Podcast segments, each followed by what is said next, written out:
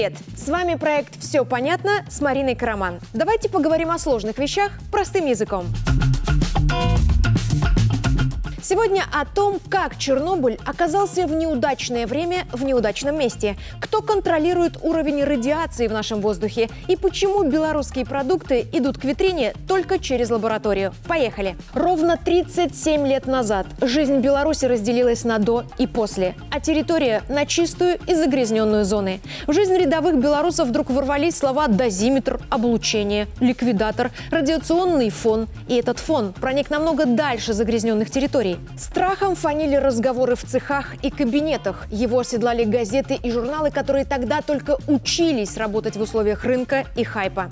Во многих этот страх живет и сейчас. Слово «Чернобыль» стало триггером цепной негативной реакции, от которой определенно пора избавляться. Ведь даже авария произошла не в Чернобыле, а в Припяти. Атомную станцию назвали по региону расположения. На момент аварии она числилась в городе Припять Чернобыльского района Киевской области Украинской ССР. Самому городу Чернобыль 830 лет. Он столетиями жил своей жизнью. В разное время был в составе Великого княжества Литовского, Российской империи и Королевства Польского. И то, что название этого древнего города стало ассоциироваться у людей с экологической катастрофой, репутационная несправедливость. Чернобыль, как герой герой детектива просто оказался не в то время, не в том месте. Он расположен в 18 километрах от законсервированной атомной станции. А вот город Припять начали строить вместе с первыми реакторами как спутник энергетического объекта. Фактически в нем и произошли события, с последствиями которых мы разбираемся до сих пор. К счастью, успешно. Методично ликвидировать последствия взрыва на ЧАЭС начали еще при советской власти. Сразу после аварии создали две комиссии – всесоюзную правительственную и местную на уровне БССР. Обеим поручили разработать программы срочной помощи жителям пострадавших районов. В зону бедствия отправили 115 тысяч белорусских ликвидаторов. Ученые в это время уточняли границы зараженных территорий. Спасатели перевозили оттуда людей. Казна выплачивала им мат-помощь, а Минздрав направлял на обследование и оздоровления. Оказалось, что от радиации в Беларуси пострадали без малого 3700 населенных пунктов и 2 миллиона 200 тысяч человек. 100 тысяч из них пришлось переселить. 480 сел и городов перестали существовать. Непригодными для засева стали 245 тысяч гектаров земли.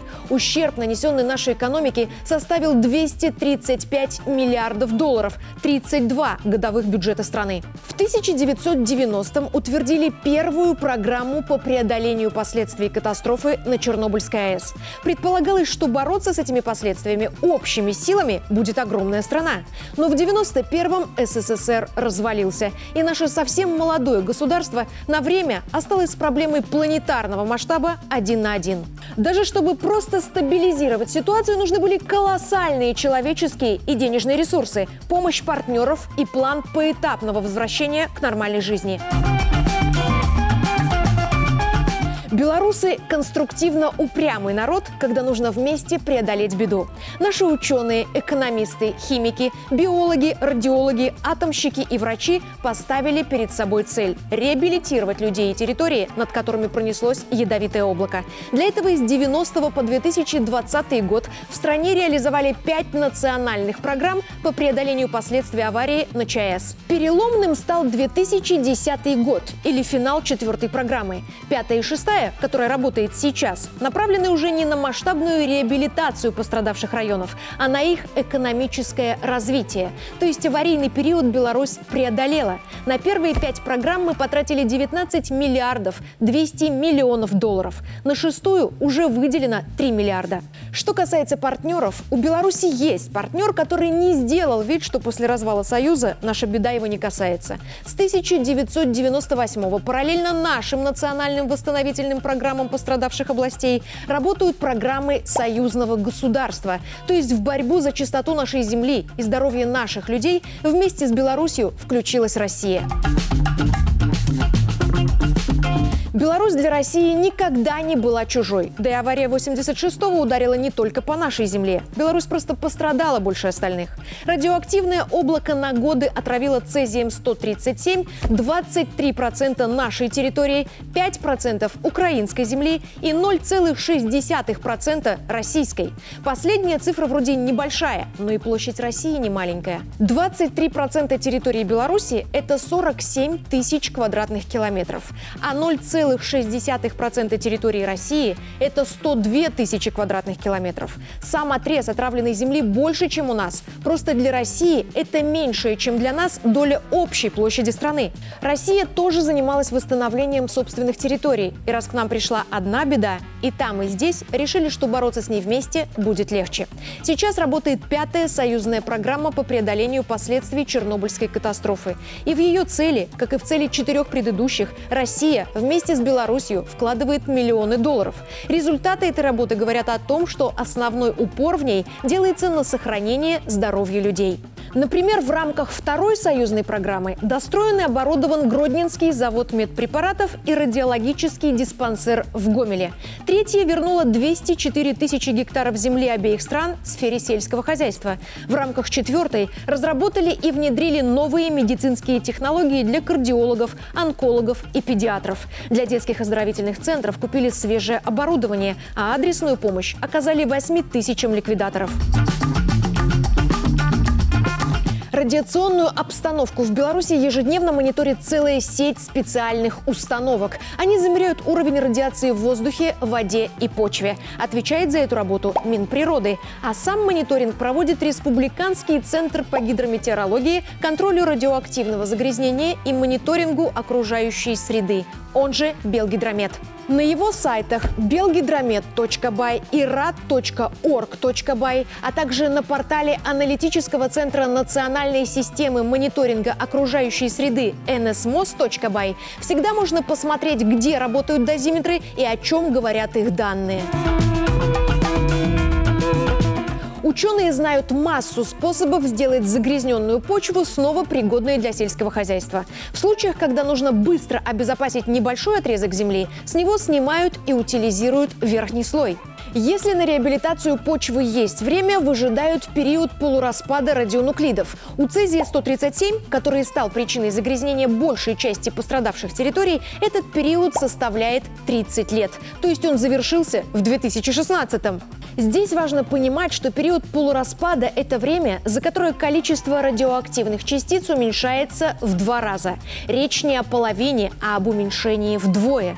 То есть, когда пройдет еще 30 лет и закончится второй период полураспада, их станет в 4 раза меньше первоначального количества. Через 90 лет после аварии в 8 раз меньше. И когда-нибудь они исчезнут совсем. Пока радионуклиды распадаются естественным образом, ученые используют технологию глубокой вспышки вспашки земли.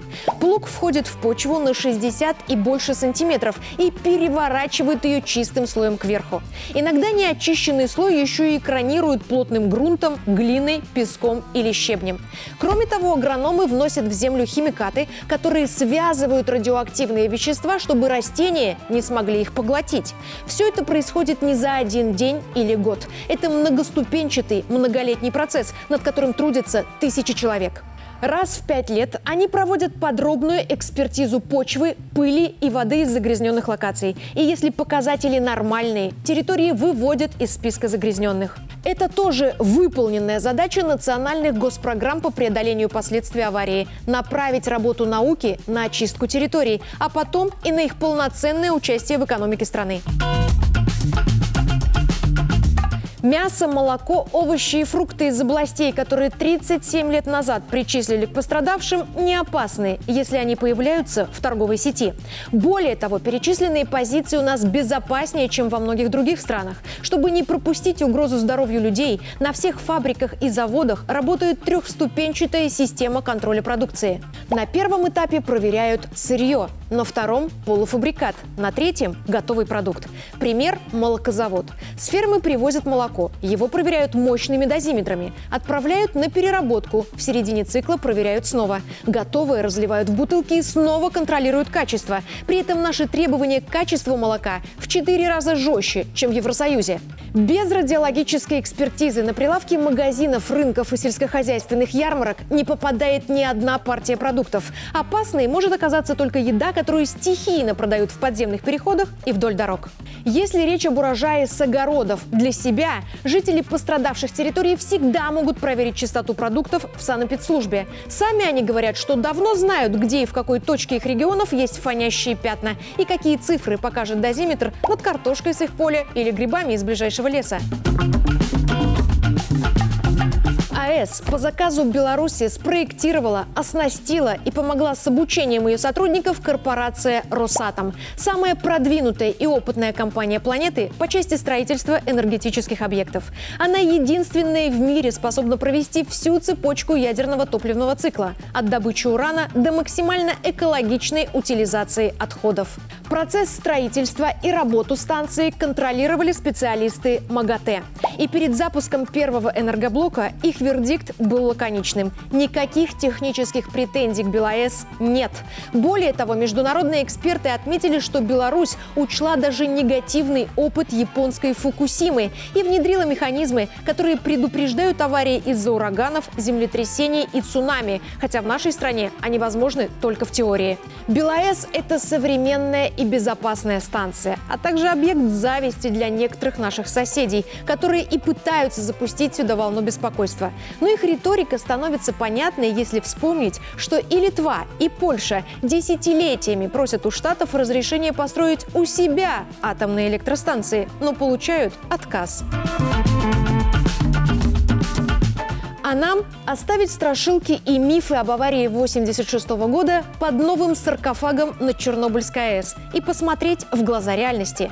Беларусь не богатая, небольшая страна, которая пережила мощнейшую экологическую катастрофу 20 века. Страна, которая, потеряв часть плодородных земель, научилась зарабатывать миллиарды на сельском хозяйстве, которая вывела на высокий уровень науку и медицину, чтобы сохранить здоровье пострадавших от взрыва, в которую из развитых стран едут за опытом опытом в этой борьбе.